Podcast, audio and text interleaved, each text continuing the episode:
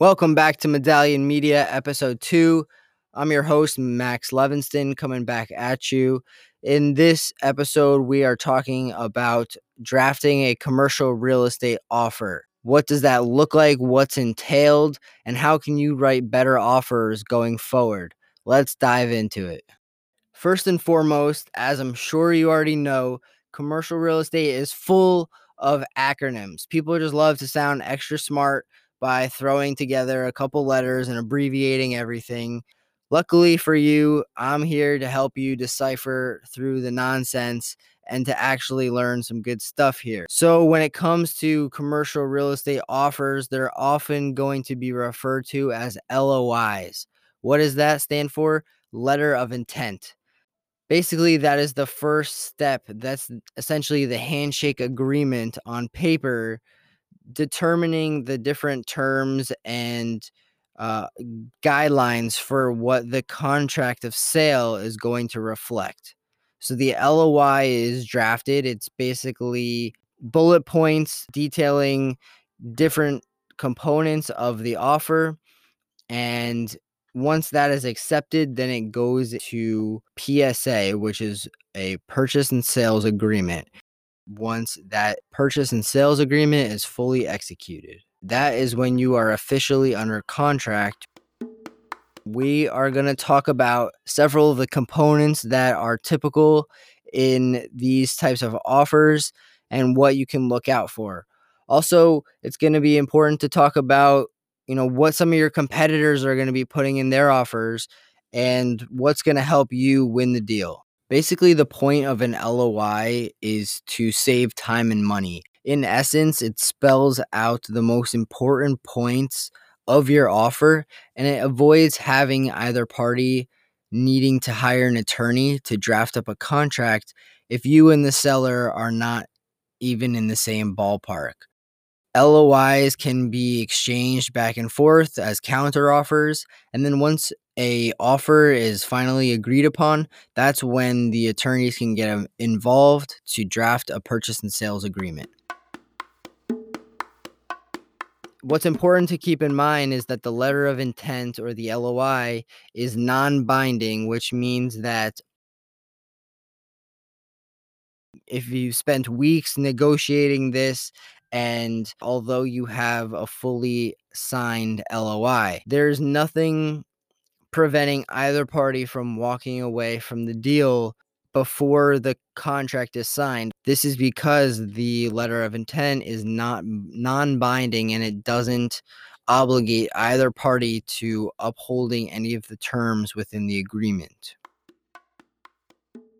Now, the other thing I want to talk about is how to write up an LOI. So I would definitely recommend speaking with a commercial real estate broker to assist you with this. Uh, I would be more than happy to discuss this further with you if you're considering writing up an offer. But what's important to know is that every single property and every single letter of intent is going to be different to reflect the situation. So, if you're going to go the route of drafting up the LOI yourself, I would strongly suggest that you find a template online. I'm not going to give any specific links or examples, but compare and contrast a few different options, take a few different clauses and bits that you like that make sense. It's not supposed to be attorney language or you know super difficult to read and understand letters of intent are much more straightforward so, a few of the common components that are found in most letters of intent or offers are the following you'll have a due diligence clause, uh, possibly a financing contingency, and your deposit, and then your closing terms. Now, those are just a few of the basics, um, the absolute you know bare minimum of what will be included in an offer but those are really your main points. So you have your due diligence your deposit uh, any financing contingencies or other contingencies that you may need to have included and your closing.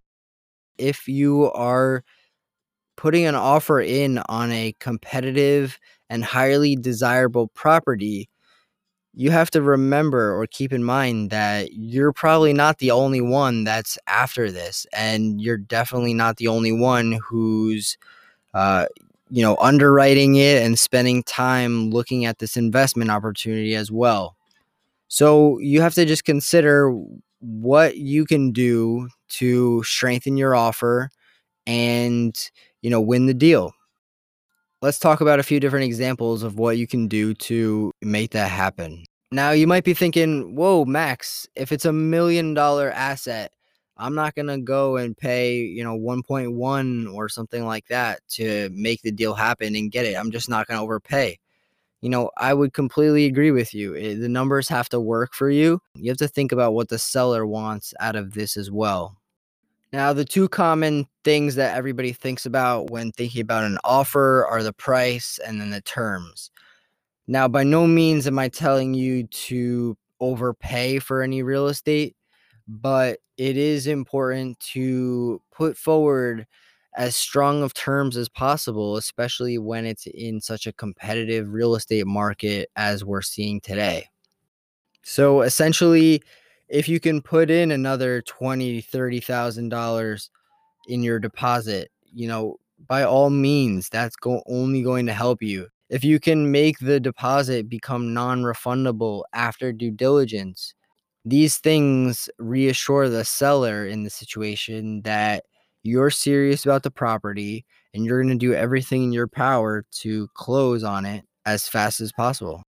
So, when it comes to closing on a real estate transaction, it's important to keep in mind that although the buyer and seller want the same outcome, which is to close, they want the process to be completely different. Each of them have their own perspectives on how they ideally want the transaction to go.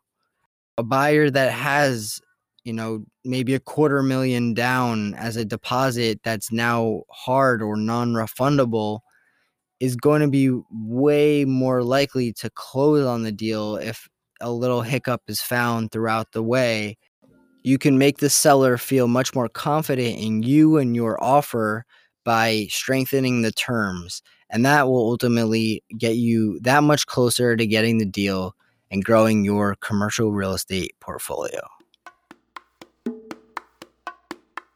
And as always, before we end the episode, we're going to finish with our minute of music segment. I'm really excited to talk about today's music sample because the two genres are quite different and it's a really fun song and I really like the way they sampled it. So let's check it out. In 1999, Carlos Santana, the famous Latin rock star, came out with the song Maria Maria. This was featured on the album called Supernatural. It starts off with a very heavy drum kick and an unmistakable guitar strum. Take a listen.